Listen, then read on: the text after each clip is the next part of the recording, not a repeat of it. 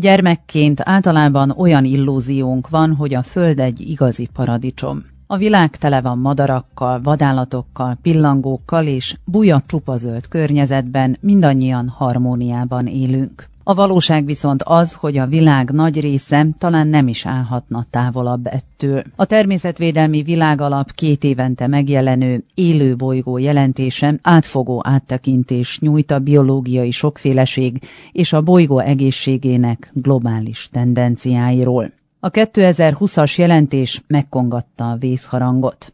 Az elemzés szerint a gerinces fajok populációi 1970 és 2016 között megdöbbentő mértékben 68%-kal zsugorodtak. S ha bár Európában valamivel jobb volt a helyzet, 24%-os mutatóval, ez sem ad okot a megnyugvásra. Piero Genovesi, az ISPRA, az Olasz Környezetvédelmi és Kutatási Intézet vadvilági koordinációjának vezetője, a Rádió 24-nek részletezi a biológiai sokféleség csökkenésének valószínűsíthető okait. Sono cinque i principali fattori che minacciano la biodiversità. Öt fő tényező veszélyezteti a biológiai sokféleséget, és ez a globális helyzetre és hazánkra is vonatkozik. Az első a klímaváltozás, amely nem csak minket, a jólétünket és a biztonságunkat érinti, hanem számos vadon élő populációt is. Az éghajlatváltozás mellett a biodiverzitás csökkenésének elsődleges oka, ahogyan világszerte, így hazánkban is, a természetes élőhelyek pusztulása. Ott van még a természeti erőforrások túlzott kiaknázása, mondjuk a nem megfelelően megtervezett halászat esetében, és a műanyag szennyezés, amely pusztító hatása ma már jól látható. És ott van az általam legtöbbet kutatott jelenség is, az invazív idegenfajok területhódítása, amelyek a kihalás első számú okozói a világon. Tehát ez az öt tényező az, amely ellen mindenképpen cselekedni kell, hogy enyhítsük az általuk kiváltott negatív következményeket. Essenziale agire per mitigarne gli effetti. A Natagora belga természetvédelmi és helyreállítási civil szervezet kampányokat folytat a madarak, pillangók, méhek és tágabb értelemben vett ökoszisztémák azonosítása és megőrzése érdekében.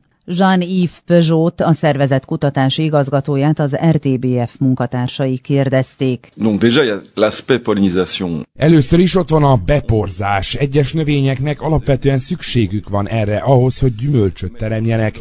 A globális ökoszisztémák, egy erdő vagy a körülöttünk lévő összes természetes ökoszisztéma egy széleskörű kapcsolatrendszerben működik. Az állatnövény, illetve az állat-állat és a növény-növényi viszonyokon alapszik. Ezek a kapcsolatok gyengülnek növelnek, ha akár a fajok számát, akár egyes fajok populációját csökkentjük. Ezáltal az erdő sérülékenyebbé válik, kevésbé lesz, ahogy ma mondjuk, rugalmas, kevésbé lesz ellenálló olyan természeti terhelésekkel szemben, mint mondjuk az asszály vagy egyéb szélsőséges, illetve az idővel változó időjárási viszonyok. Magyarországon jelenleg a szárasság az egyik legégetőbb gond a természeti érték megőrzése tekintetében, amelyek még mindig nagyon gazdagok, de nagyon súlyosan veszélyeztetettek. Mondja Rodics Katalin, a magyarországi Greenpeace biodiverzitás kampány felelőse. A szervezet egyik fő akciója a Fertő-tó megmentésére tett erőfeszítés volt, amely az európai madárvonulásnak egy nagyon fontos pontja. Harmadik éve dolgozunk a Fertő-tó megmentéséért, mert a Fertő az egy nemzeti park része, osztrák-magyar közös nemzeti park, és sajnos ide a kormány egy óriási gigaberuházást tervezett, elindított egy 60 hektárt lefedő nagy beruházást. Fertő tó az az európai madár vonulásnak egy nagyon fontos pontja. Itt pihennek meg a délre vonuló madarak, itt erősödnek meg, táplálkoznak, pihennek. Sajnos ezt a 60 hektárt már letaralták, és elkezdték az alapjait megépíteni egy négy csillagos szállodának, 850 vitorlást befogadó óriás kikötő tervezték ide, és kezdték meg ennek a építkezését. Mi kezdetektől ez ellen felléptünk és harcoltunk. A Greenpeace maga akciókat is szervezett, például ott voltak nagyon szép tájba illő, és emiatt ez a terület világörökségi rész is. A Ramsári Egyezménynek, ami a különlegesen értékes vizes élőhelyeket védi, szintén egy területe, Natura 2000 terület, tehát a létező összes védettség rajta van ezen a nemzeti parki területünkön, végül olyan sikeres, nagy, tulajdonképpen az egész társadalmat megmozgató kampányt tudtunk indítani ennek a nagyon értékes tavunknak a megmentéséért, hogy végül ezt jelenleg megszüntették, felfüggesztették, és nem folytatják a beruházást. Egy komoly siker, aminek nagyon örülünk. Vajon vissza tudjuk-e csábítani a vadon élő állatokat az ember által elfoglalt területekre? Ha megtaláljuk a módját a biológiai sokféleség megteremtésének, talán visszanyerhetjük az éden érzését a Földön. Az úgynevezett ökoszisztéma szolgáltatások értéke mintegy 125 billió dollár,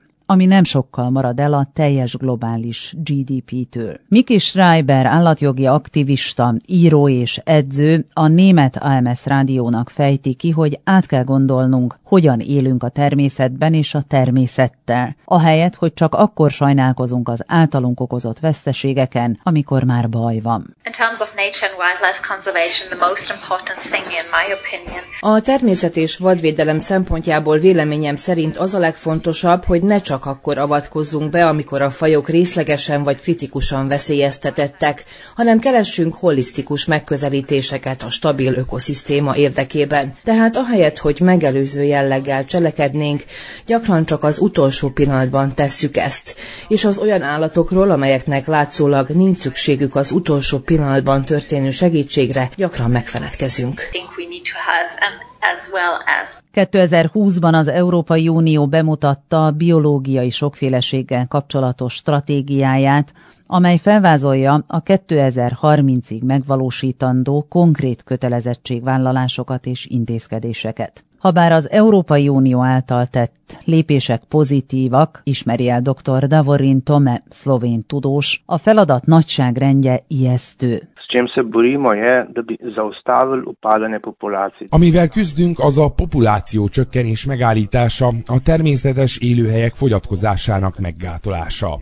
Ha egyszer elérjük ezt a célt, és biztos vagyok benne, hogy elérjük, még a felénél sem leszünk. Akkor kezdődik majd a munka legnehezebb része, mert a megtizedelt populációkat és a megfogyatkozott élőhelyeket helyre kell majd állítani, vagy újra kell vadonosítani. A természetben ugyanis lényegesen nehezebb valamit helyreállítani, mint eleve megőrizni. Bistveno težje je nekaj obnoviti, kot nekaj ohraniti. Nikola Rachnev bolgár állampolgár, aki nem fél a piszkos munkától, még 2011-ben létrehozta a Gorata.bg alapítványt, melynek célja az ország fásítása. Ehhez kezdett önkénteseket toborozni. Kezdetben úgy képzeltem, hogy csak néhány ezer fát ültetünk. Kis lépésekkel kezdünk, és eddig több mint 200 ezer ember lett közvetlen résztvevője kezdeményezésünknek. A közösségi médián keresztül érkező támogatás valóban óriási. Mint látható, a közösségeket és a polgárokat is lehetséges mozgósítani a biodiverzitás védelme és helyreállítása érdekében a közterületeken. Portugáliában a földek nagy része magántulajdonban van, ami igencsak bonyolítja a helyzetet, mondja Pedro Prata, a Rivalding Portugál Egyesület vezetője, a Radio Renascença munkatársának. Propriedade. Az egyik legnagyobb nehézség az ország tulajdon szerkezete.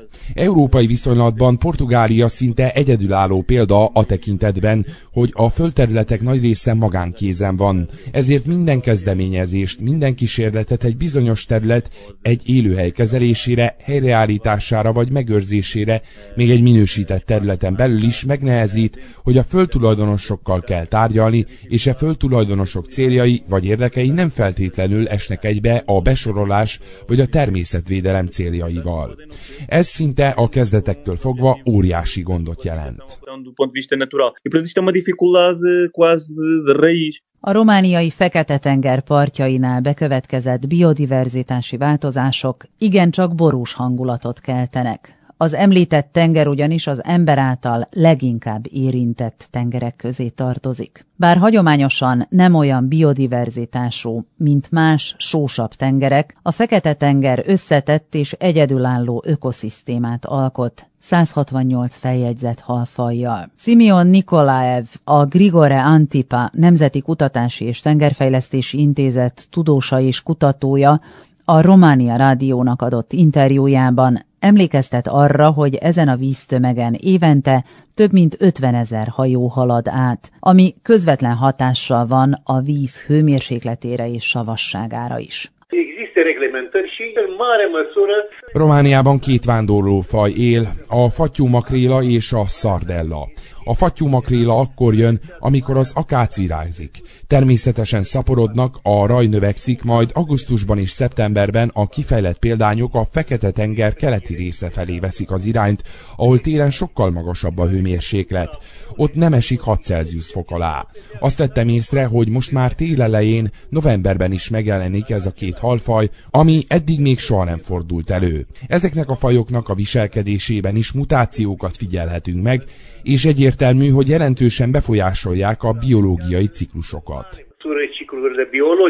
Ieva Budraité, a Vilniuszi Zöld Politikai Intézet igazgatóhelyettese és a Litván Zöld Párt vezetője, az Inio Radiasnak elmondta. Skeptikus azzal kapcsolatban, hogy az új természetvédelmi törvény képes lesz-e teljesíteni az Európai Unió 2030-ra kitűzött ambiciózus célját. Europos Sąjunga jau buvo užsibrėžusi tikslą prieš daugiau negu porą dešimtmečių buvo užsibrėžta. Az Európai Unió már több mint néhány évtizeddel ezelőtt kitűzött egy célt. 2020-ig csökkenteni kellett volna a biodiverzitás mértékét, amit nem sikerült elérni. Most még ambiciózusabb célokat tűzött ki, habár ezek más területekre összpontosítanak. Minden természeti erőforrásból rengeteget veszünk el. Pazaroljuk az édesvizet, lestrapáljuk a talajt, kivágjuk az erdőket, amíg nem értjük meg, hogy felelősséggel tartozunk a természetnek és a jövő nemzedéknek, hogy meg kell őriznünk ezeket az erőforrásokat,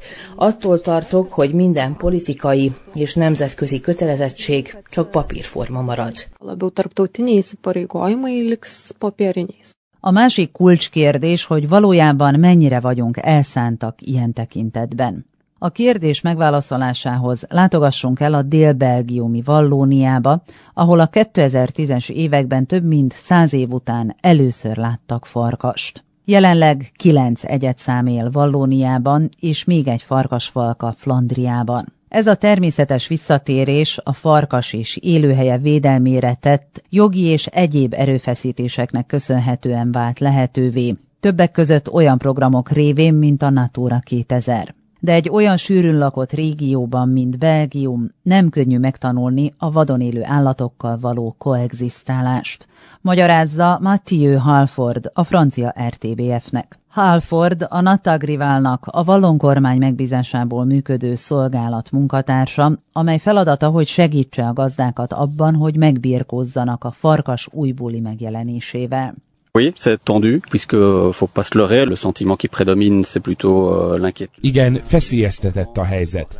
Ne áltassuk magunkat. Az uralkodó érzés, az aggodalom, a félelem, az elégedetlenség, sőt a düh, amikor támadások történnek.